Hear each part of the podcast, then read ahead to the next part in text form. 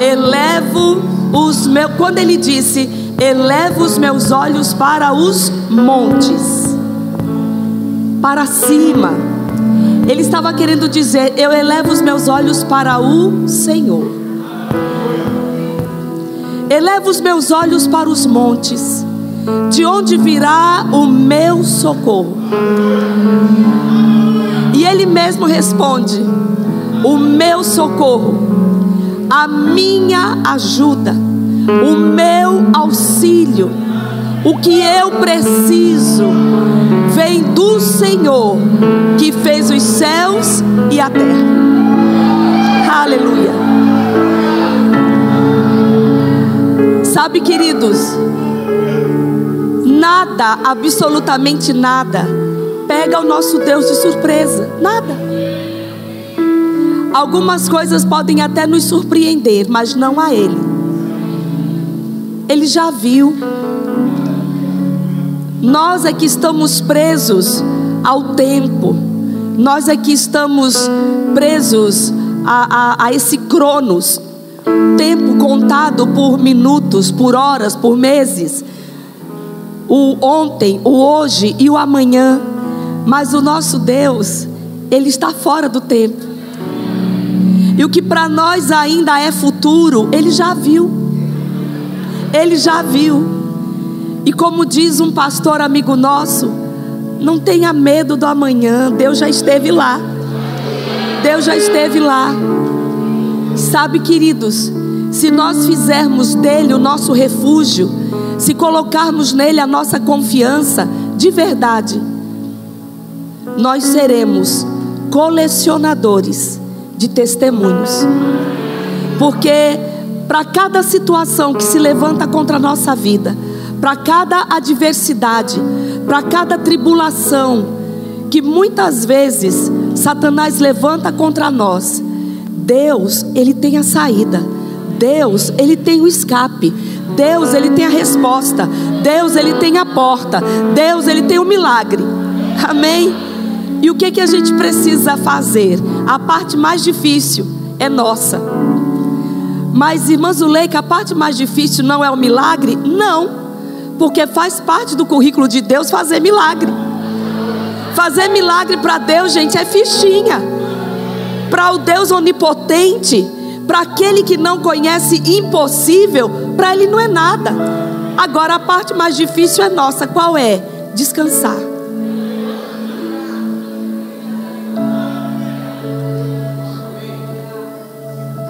Este é, é o verdadeiro é, sinal de que realmente nós estamos crendo.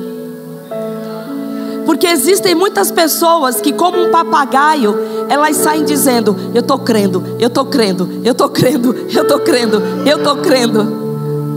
Mas sabe quando verdadeiramente nós sabemos se estamos crendo?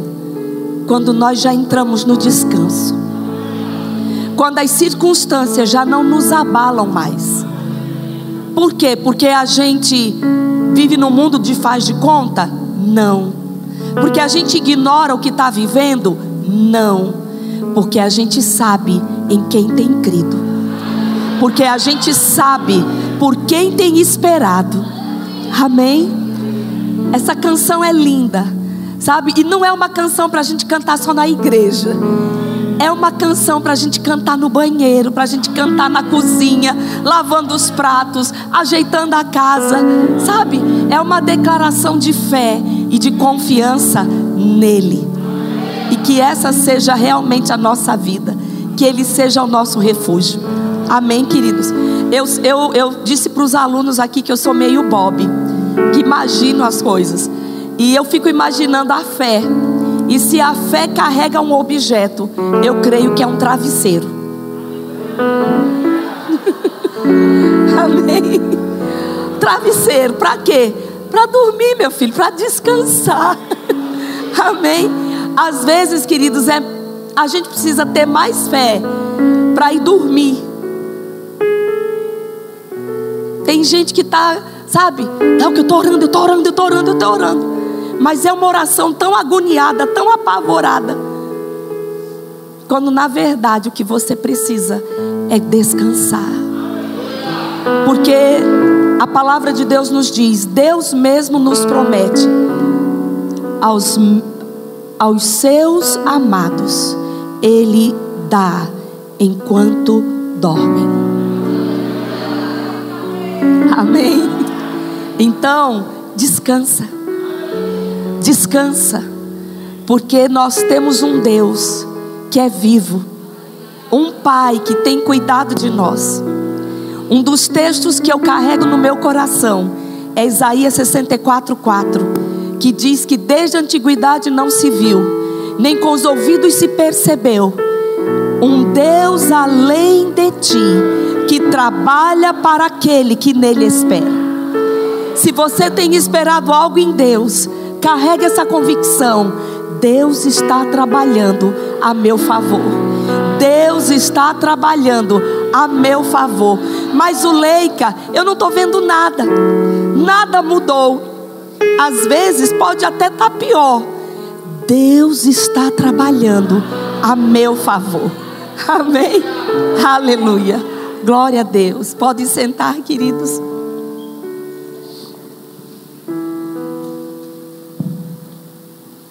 Obrigada, queridos. Deus é bom. Vou dar descanso para vocês. Podem sentar. Gente, eu vi que nós temos um sósia aqui do pastor Elvis.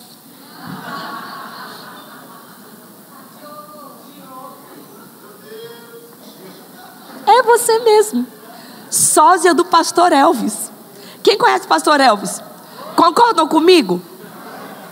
Eu, gente, o pastor Elvis está mais novo e está tocando. Ai, mais bonito?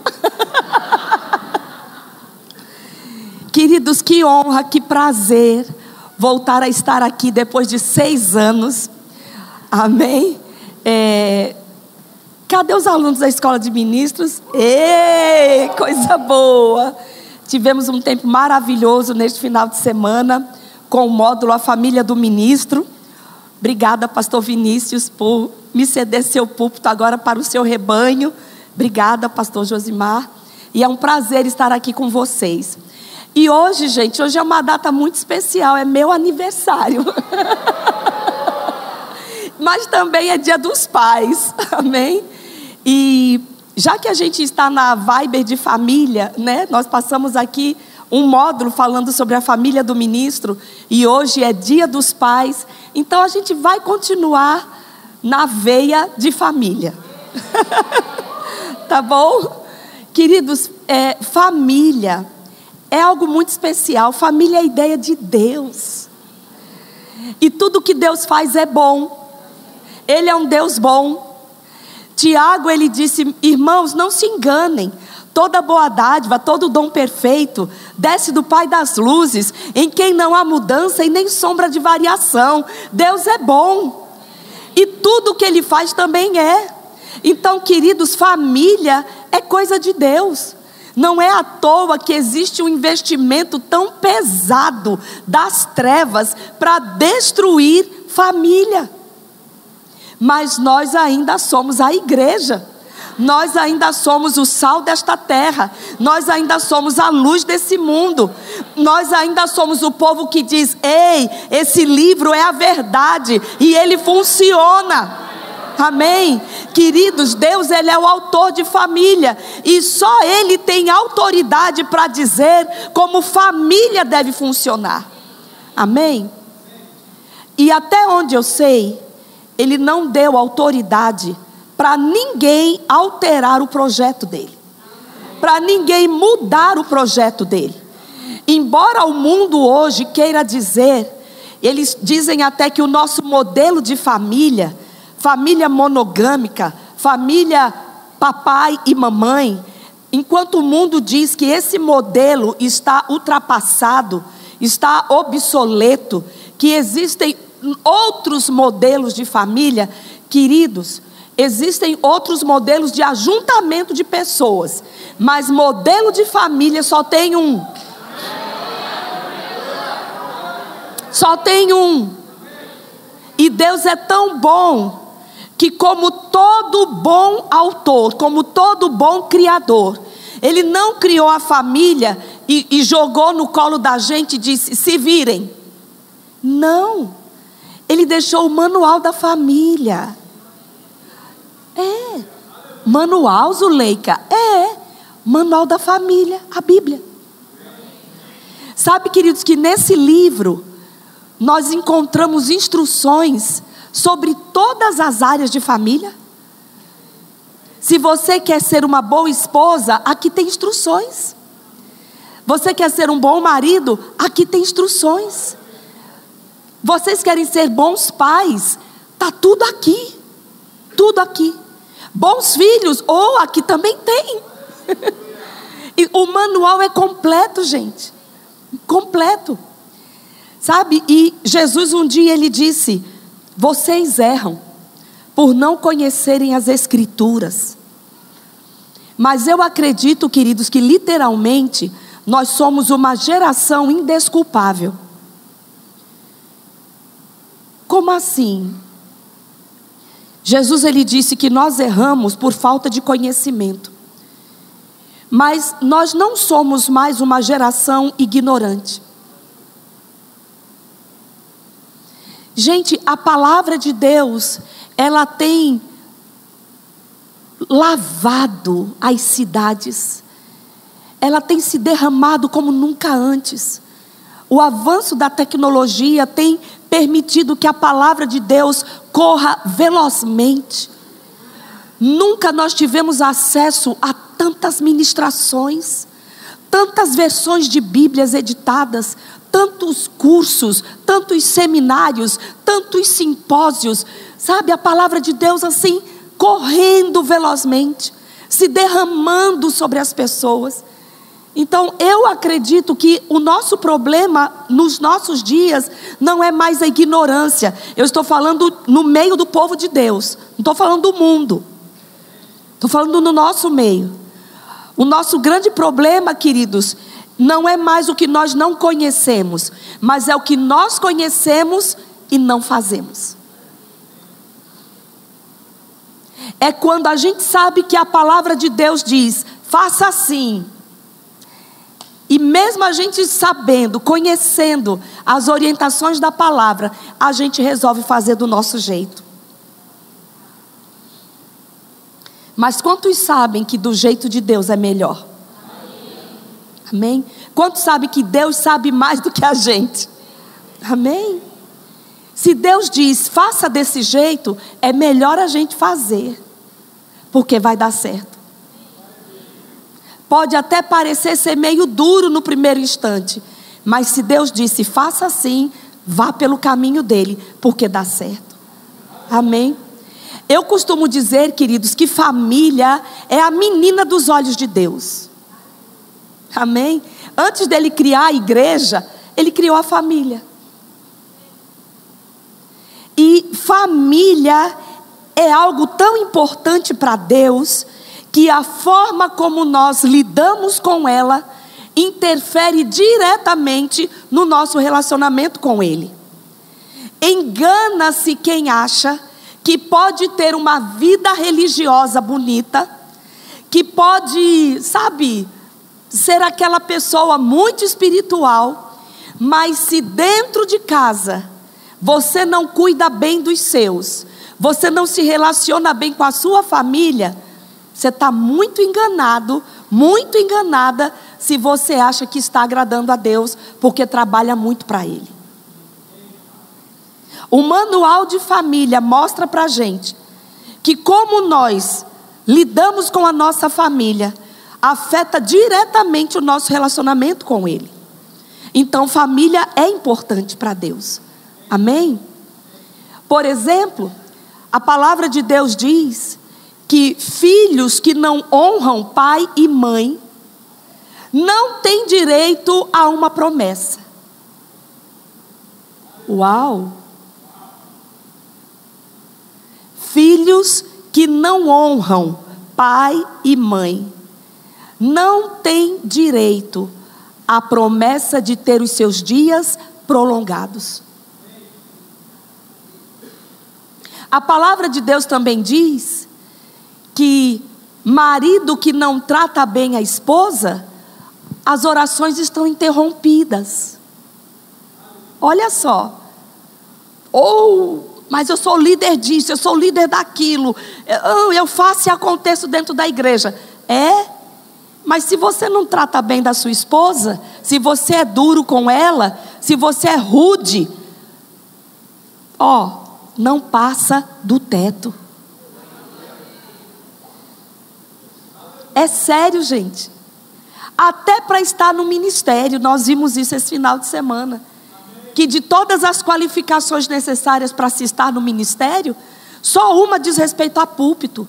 Todas as outras dizem respeito ao nosso caráter e a como nós vivemos em família. Se não vivemos bem com a nossa família, nós não estamos aptos para o ministério. E, e essa é a ideia de Deus, porque Deus ele pensa assim: Rapaz, se você não cuidar bem da sua casa, como é que você acha que vai cuidar bem da minha?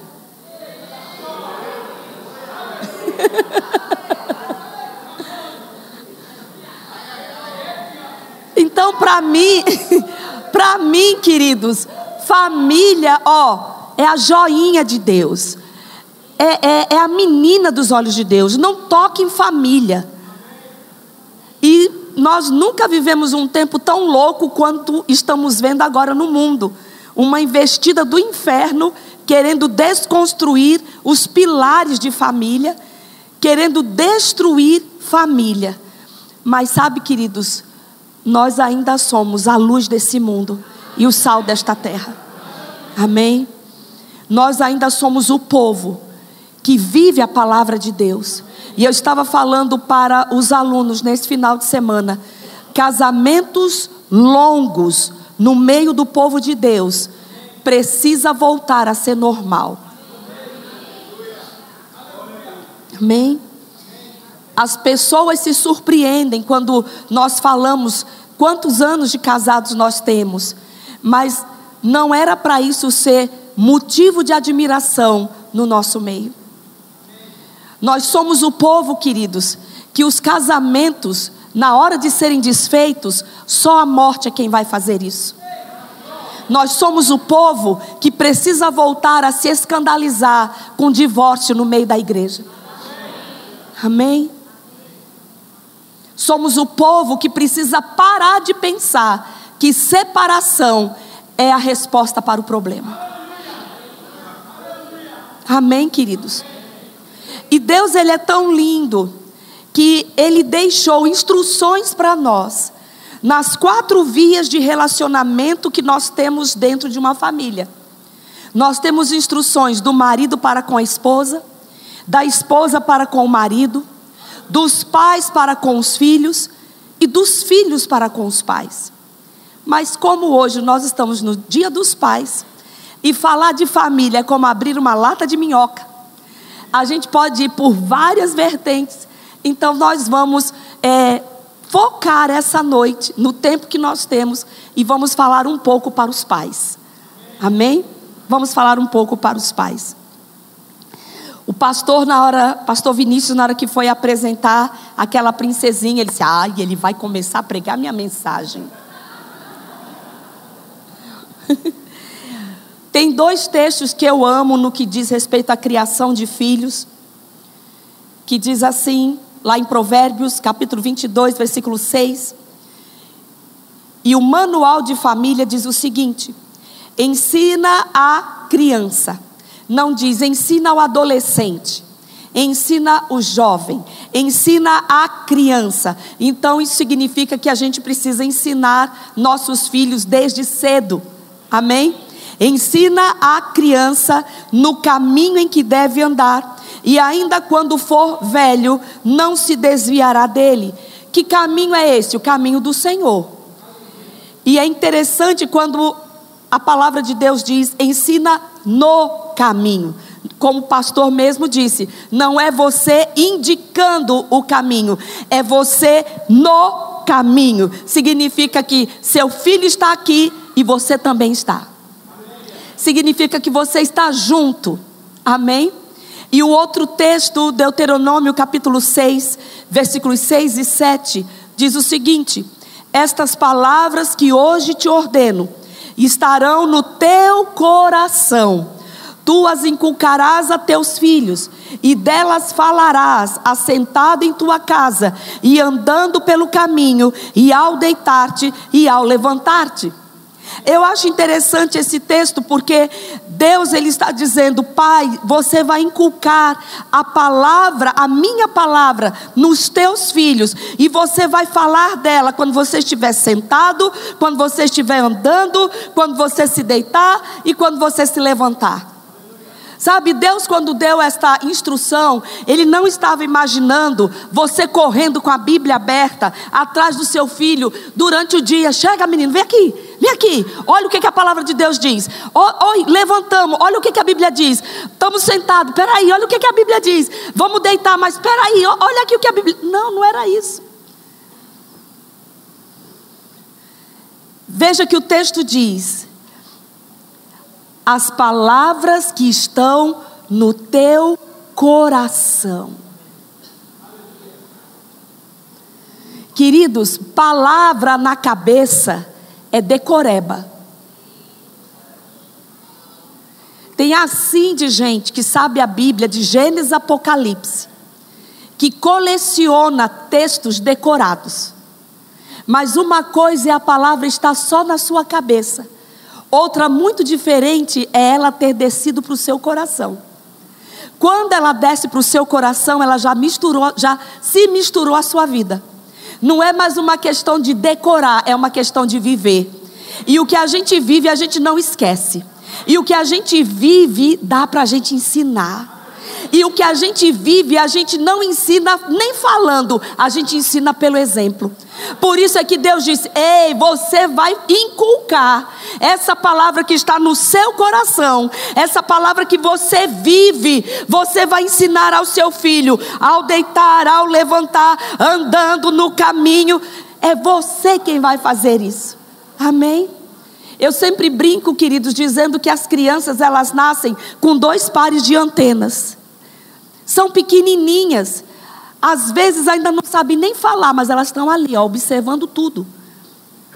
E alguém já disse que nós pais somos a primeira Bíblia que os nossos filhos leem. Eu disse aqui hoje para os homens pela manhã que a primeira pessoa com quem eu aprendi sobre honestidade e integridade não foi nem com Jesus, foi com meu pai. Foi meu pai que desde pequenininha, eu não cresci muito, mas tudo bem. Mas eu era menor, gente. Desde pequenininha, foi com meu pai, ele me ensinando: não fique com o que é dos outros, só queira o que é seu. Estão entendendo? Depois eu aprendi que tudo isso estava na palavra de Deus. Mas meu primeiro referencial, quem foi? Meu pai. Amém? E esses textos, queridos, mostram para a gente os dois. Primeiro diz: olha, ensina a criança no caminho, você está perto. O outro diz: ensina quando levantar, ensina quando deitar, você está perto. Então eu aprendo aqui, queridos, que existem pelo menos duas coisas que são essenciais se nós queremos ser bons pais. Se nós queremos fazer a lição de casa direitinho, se nós queremos criar bem os nossos filhos, duas coisas essenciais: tempo e exemplo. Tempo e exemplo. Eu sei que nós vivemos num, em dias em que muitas coisas podem ser terceirizadas, mas criação de filho não se terceiriza. Criação de filhos é responsabilidade dos pais, não é da vovó, não é do vovô, não é da titia, não, não é da babá, não é da secretária do lar, é do papai e da mamãe. Amém. E nós temos aqui, queridos, eu listei alguns posicionamentos que são necessários na vida dos pais, para que a gente possa ter sucesso numa boa educação aos filhos. Primeiro, queridos, haver concordância entre o papai e a mamãe no que diz respeito à educação dos filhos, à disciplina dos filhos, a criação dos filhos. Sabe que existem muitos casais que viviam bem antes de ter filhos? E depois que os filhos chegaram, chegou a guerra dentro de casa? E não é porque você colocou no mundo um demônio. Não é. É porque vocês não se entendem no que diz respeito à criação daquela criança. Quantas brigas, quantas discussões entre marido e mulher por causa da criação do filho. E sabe, queridos, criança é um ser muito inocente, mas também é muito esperta.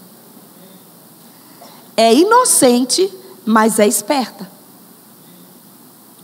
E criança pode se tornar um serzinho manipulador. Existem muitos adultos que, sem perceber, estão sendo manipulados por crianças, por filhos.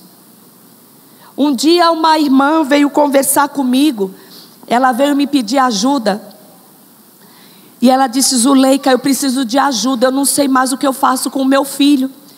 Ele não me atende, ele não me obedece.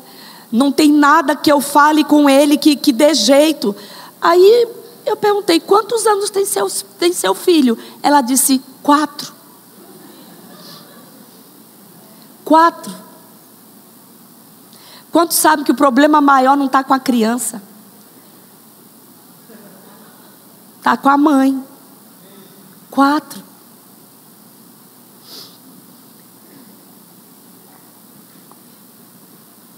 Criança, ela percebe o ambiente onde ela vive. E muito cedo, ela consegue perceber para onde ela pode correr ou o que ela pode fazer para conseguir o que ela quer. Existem muitos adultos dizendo que é difícil ter filhos hoje. Que as crianças de antigamente era mais fácil de criar. Mas sabe que não é nada disso, gente? As crianças continuam nascendo hoje do mesmo jeito que as crianças das décadas passadas nasciam. O, aquele defeitozinho no chip vinha do mesmo jeito. A Bíblia diz que a estultícia está ligada ao coração da criança. Aquela raizinha de rebeldia está lá. Ela é inocente, ela nem se dá conta. Mas esse chip queimado está lá. Um dia a gente conversa com Adão.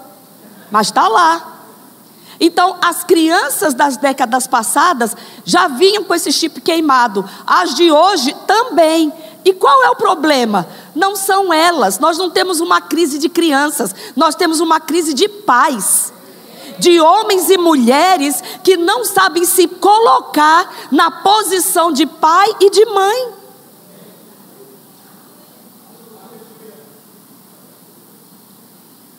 Adultos que cedem muito fácil. E criança, gente, é esperta. Ó. Oh. Quantas crianças que já aprenderam que se elas gritarem um pouquinho, se elas chorarem um pouquinho mais, a mamãe dá o que elas querem. Ah, mamãe, eu quero isso. Ah, não, filhinha, agora não dá. Ai, mas eu quero. Não, filha, agora não dá. Eu quero! Ai, toma, toma, toma, toma, toma, toma, toma. Oh, aí ela, oi, descobri. É só eu gritar e a mamãe dá.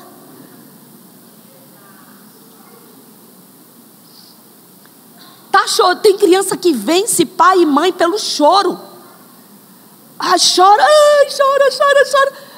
Sabe, num quadro desse, tá doendo? Não. Tá doente? Não. O que é isso? Não é só porque não fez o que quer. Ah, então pode chorar. Pode chorar. Ah, e não para. Oh, meu filho, como seus pulmões são fortes. Meu filho, que bênção. Chore, chore, chore, chore. Isso ajuda a abrir o pulmão. Que coisa linda. rapidinho ela percebe, Ih, não tem jeito. E, gente, a pior coisa é um casal dividido na criação dos filhos. E a criança percebe isso rápido. Quando a mamãe diz não, mas aí corre para o papai e o papai, sim. Ou o contrário. Aí ela sabe onde é o elo mais fraco.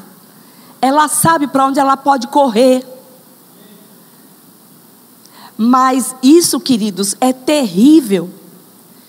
Papai, nunca tire a autoridade da sua esposa como mãe.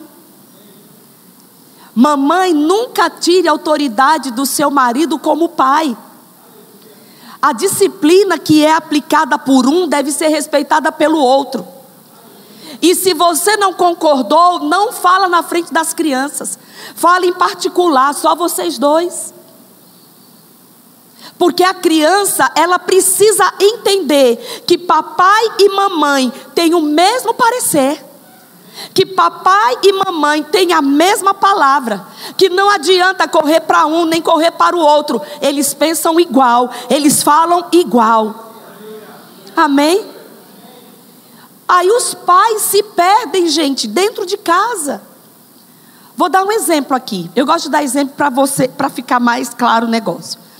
Vamos supor que Joãozinho é um menininho fofinho, bonitinho seus dois aninhos e meio para três, bem sabido, cheio de saúde, esperto. Papai está trabalhando, mamãe está em casa. E ela está ali o dia todo com ele, vendo o que esse anjinho faz todos os dias. E o papai está lá no trabalho, cheio de saudade. Sente uma falta. Quando vai dando cinco horas da tarde, ele diz, ai meu Deus, que vontade de correr para casa, beijar meu filho encher ele de beijo, no Nordeste é cheiro, encher ele de cheiro.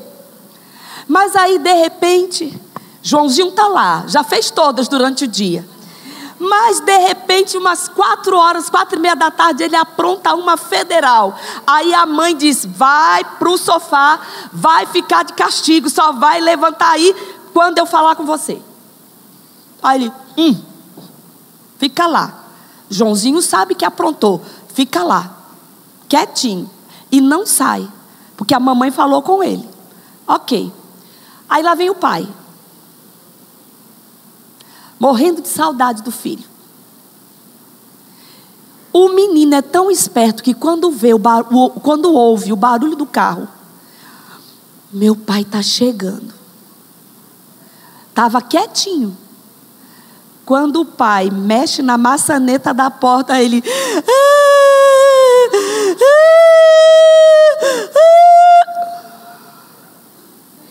Ou então quando vê o pai.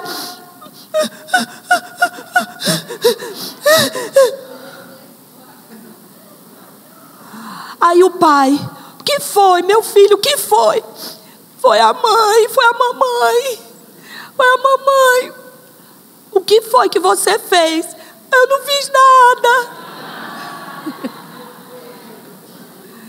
Eu não fiz nada. Aí o pai, sem sabedoria, ô oh, cabeção, pelo amor de Deus, não faz isso não. Ô oh, meu filho, oh, a mãe disse: você só vai sair daí quando eu falar. Aí o pai, sem sabedoria nenhuma, encontra a criança no cantinho da disciplina. E aí, vem cá, meu filho, vem, vem. Sua mãe é tão malvada, né?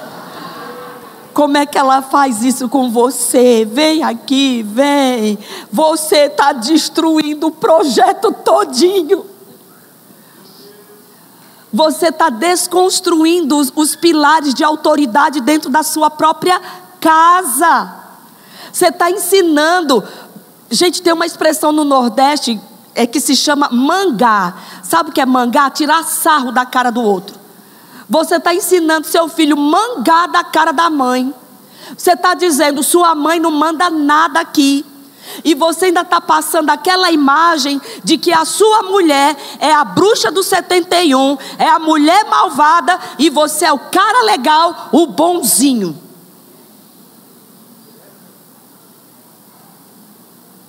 Aí a criança não tem nenhum respeito pela mãe. Só que isso, queridos, se isso não for tratado, à medida que a criança vai crescendo, ela vai criando asas. E hoje nós temos lidado com pais, com os filhos adolescentes, que eu, eu, cuido de um casal que a filha adolescente não tem um pingo de respeito pela mãe ela confronta a mãe, ela enfrenta a mãe, ela grita com a mãe. Mas sabe onde está a raiz do problema? No pai. Que tirou totalmente a autoridade da mãe. E que ainda se coloca junto com a filha, dizendo: É, sua mãe é malvada mesmo. Sua mãe é muito estressada. Sua mãe é isso. Sua mãe é aquilo. Aí você vem dizer para mim que é difícil criar filhos hoje? Os filhos são iguaizinhos, os pais é que mudaram. E, e, e essa lacuna, esse buraco, a gente não pode criar dentro da nossa casa. Amém? Papai e mamãe precisam concordar. Se o papai disse não vai sair, não adianta ir para a mamãe, não vai sair. Ah, não vai tomar sorvete hoje. A mamãe disse que não vai tomar sorvete hoje. Vá, ah, papai, eu quero sorvete. O que, que sua mãe falou? Ela não deixou. Então hoje não tem sorvete. Amém. São coisas simples, básicas, queridos, do dia a dia. E a gente vai colocando ordem na casa. Amém.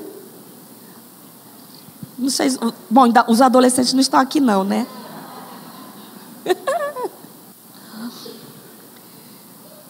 Uma outra coisa, queridos. Nunca compare um filho com outro. Nunca compare um filho com outro. É terrível quando isso acontece. O manual de família, no livro de Gênesis, capítulo 25, versículos 27 a 28, diz o seguinte: Cresceram os meninos. Esaú tornou-se perito caçador, homem do campo. Jacó, porém, era homem pacato e morava em tendas. Isaac amava Esaú, porque se saboreava de sua caça. Rebeca, porém, amava Jacó. Filhinhos preferidos. Um preferido da mamãe, o outro preferido do papai. Gênesis 37, versículos 3 e 4. Ora, Israel amava mais José do que todos os seus outros filhos, porque era filho da sua velhice, e mandou fazer para ele uma túnica talar de mangas compridas. Quando os seus irmãos viram que o pai o amava mais do que a todos os outros filhos, odiaram-no e já não podiam falar com ele de forma pacífica.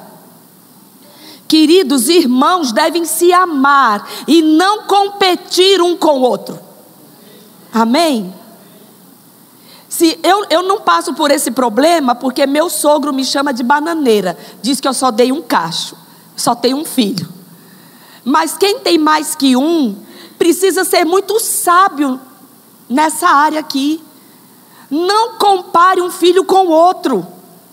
Queridos, a gente precisa ter o entendimento que nós podemos, se de repente alguém aqui tiver cinco, seis filhos, são filhos do mesmo pai e da mesma mãe, mas cada um deles entra nesse mundo com habilidades diferentes, com gostos diferentes, com personalidades diferentes. Por quê? Porque eles nasceram para cumprir propósitos diferentes. E, e, Deus já manda junto, ó, com o projetinho, as ferramentas que aquele ser vai precisar para cumprir o propósito dele.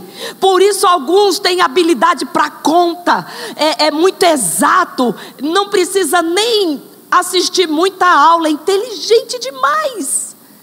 O outro tadinho só passa empurrado, vai meu filho, vai, vai meu filho, vai e nasceram do mesmo pai, da mesma mãe. e são tão diferentes. Mas essas diferenças, queridos, elas precisam ser celebradas por nós e não virar dentro de casa comparação.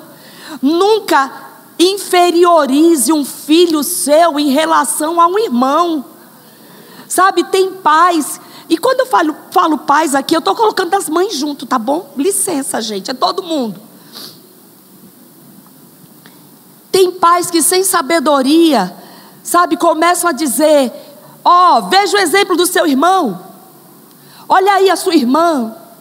Sua irmã é que me dá gosto. Seu irmão é que me dá orgulho. Você só me dá dor de cabeça. Eu passo vergonha com você. Olha aí, seu irmão não precisa nem estudar. Basta o que ele presta atenção na sala de aula e só tira 10. Você, eu estou pagando até banca e você me traz essa nota.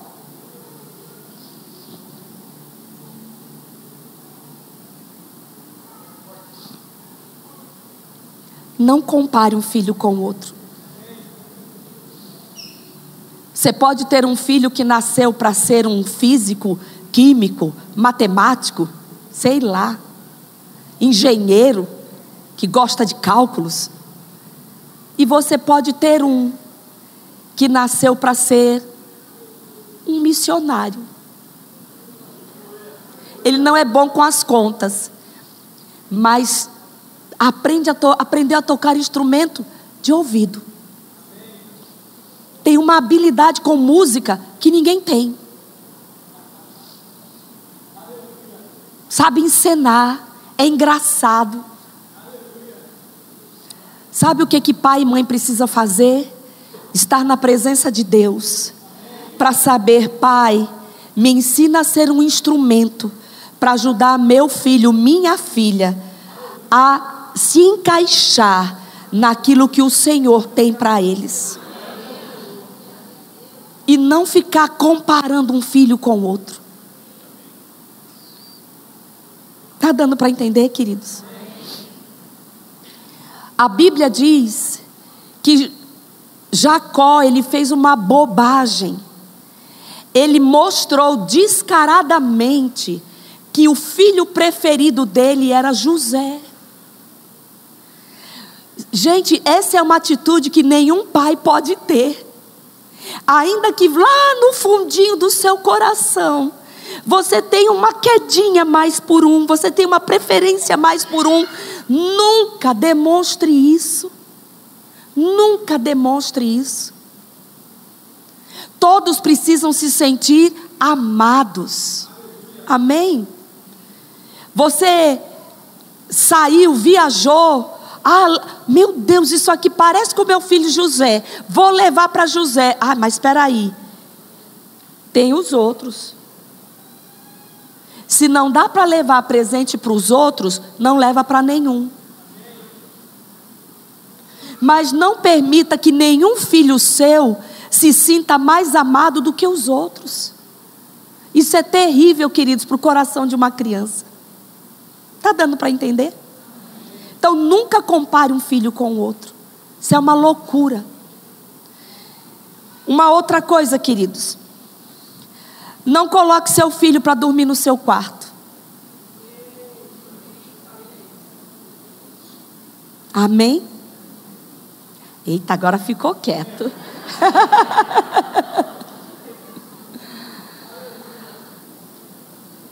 Gente, quarto do casal é o quarto do casal. Ah, mas o neném nasceu. Tá, o quartinho dele. Ah, mas e, e para mamar? Gente, trabalho de equipe, ideia do céu. Eu me lembro que quando Lucas nasceu, o bercinho dele já ficava lá no quarto dele. Foi parto cesárea. Mas sabe aquele maridão que participou de todo o processo? Aí quando o Lucas é de noite, eu, o, Eli me ajeitava na cama me sentava direitinho, ia lá no quarto, pegava o Lucas, trazia o Lucas para mim, ele era bem guloso, mamava, mamava, mamava, mamava, trocava de peito, mamava, mamava, mamava. Acabou, acabou. Aí lá vai o pai, botar aqui, ó, no ombrinho, vamos arrotar, filhinho. Arrota, arrotou, arrotou. Vamos ver a fralda, tá sujinha, vamos trocar a fralda. E agora? Leva de volta para o becinho. O que está acontecendo? Tem mãe que disse, ah, Zuleika, eu prefiro. Tem gente que não bota nem um menino para dormir num berço no quarto, bota para dormir no meio do casal. Zuleika, é porque é mais fácil, porque na hora que quer mamar, eu já estou ali e ali mesmo a gente fica. Isso se chama preguiça. Quem foi que disse para você que ter filho ia ser fácil? Não quer nem levantar para amamentar, tá ali, ó. Fica aí, meu filho, vá. É capaz de dormir por cima do menino. Gente, ter filho vai mudar a nossa rotina. E a gente precisa se preparar psicologicamente para isso. Amém? Mas é o interessante que a desculpa é, não, é porque é muito pequenininho e tal, eu, eu, eu fui operada, tá. Só que tem um detalhe, gente: os meses vão passando e o bebê não sai do quarto. O menino já está de dentinho e continua no quarto. Já soprou velhinha de um ano. E está onde o menino? No quarto. E queridos, isso é terrível para a criança e para o casal. Isso afeta diretamente o relacionamento íntimo do casal. Porque imagina, casal casado querendo namorar e um menino ali do lado. Imagina a tensão. Ó, isso é para dizer que meu tempo já acabou. Né? Imagina a tensão, gente. É terrível. Eu imagino que deve ser terrível. Né? Porque o quarto de um casal é o lugar da intimidade. É o lugar onde o casal deve se sentir mais à vontade possível. Mas aí, oh, oh, peraí, peraí, peraí, peraí, vê, vê, vê se ele está dormindo. Oh, olha bem, olha bem. Não, ah, peraí, peraí, amor, peraí. Agora não. Se certifica. Tem, tem certeza, amor? Já dormiu? Tem certeza? Gente, que isso?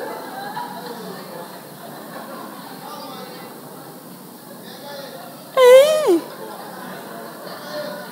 Sem contar que tem criança que é muito espertinha, só finge que está dormindo. E queridos, criança não é para ver carícias, não. Criança deve ver carinho entre pai e mãe, carícias não. E eu vi, eu estava lendo uma pesquisa sobre malefícios de se colocar crianças no quarto do casal. Vai ter a sexualidade aflorada muito cedo, porque muitas vezes vai ver o que não pode ver essas crianças elas ficam infantilizadas, dependentes dos pais, preguiçosas, manhosas, exigentes e fazem muitas cobranças e muitas vezes se tornam manipuladoras. Ah, Zuleika, mas dá muito trabalho, não quer dormir no quarto. Bora. Você que botou no mau costume, então agora vamos trabalhar para tirar do mau costume. Vamos dormir lá no quarto. Eu vou. Ah, eu não quero, não, eu vou com você. Vamos lá. Dorme lá. Dormiu, volta para o quarto. Ah, mas vem, ele vem atrás. Oi, filho, eu acordei. Bora, vamos voltar lá. Vamos dormir no seu quarto. Vai dar um pouco de trabalho no início? Vai. Mas depois tudo fica bem. Gente, tudo isso Está na palavra de Deus.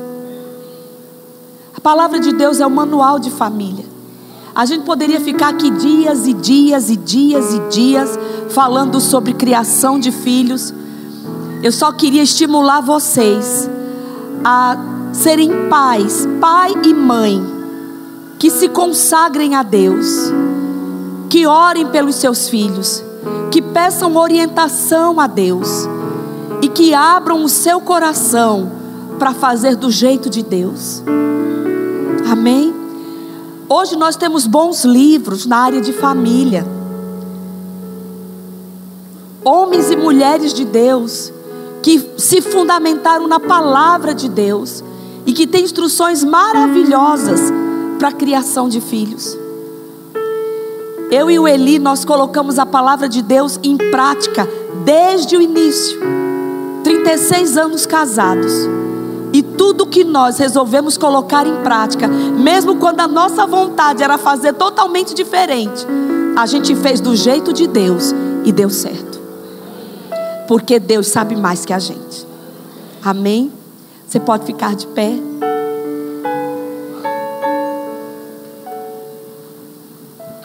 Obrigada, Senhor, pela tua palavra, que é mais doce que o mel, mas ao mesmo tempo é carregada de poder.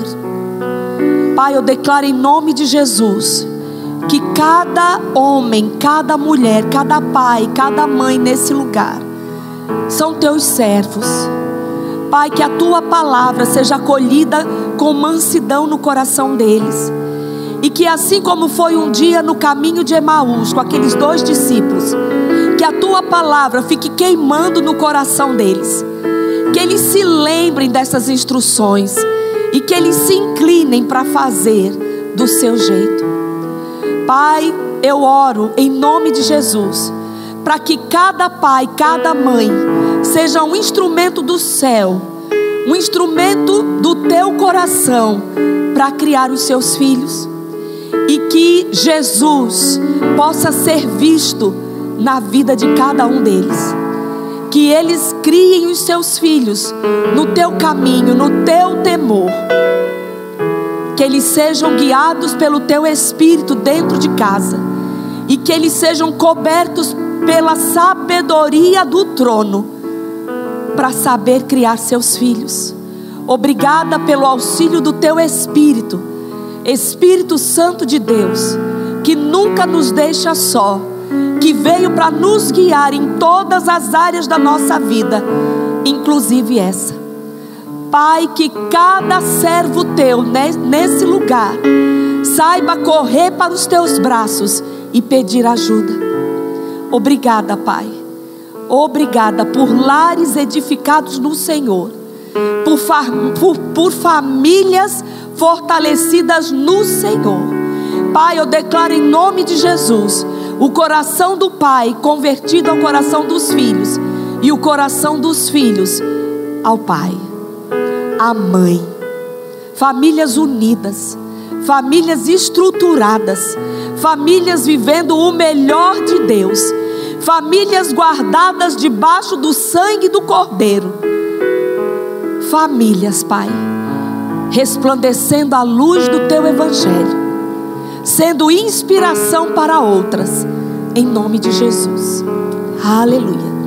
Amém. Glória a Deus. Pastor.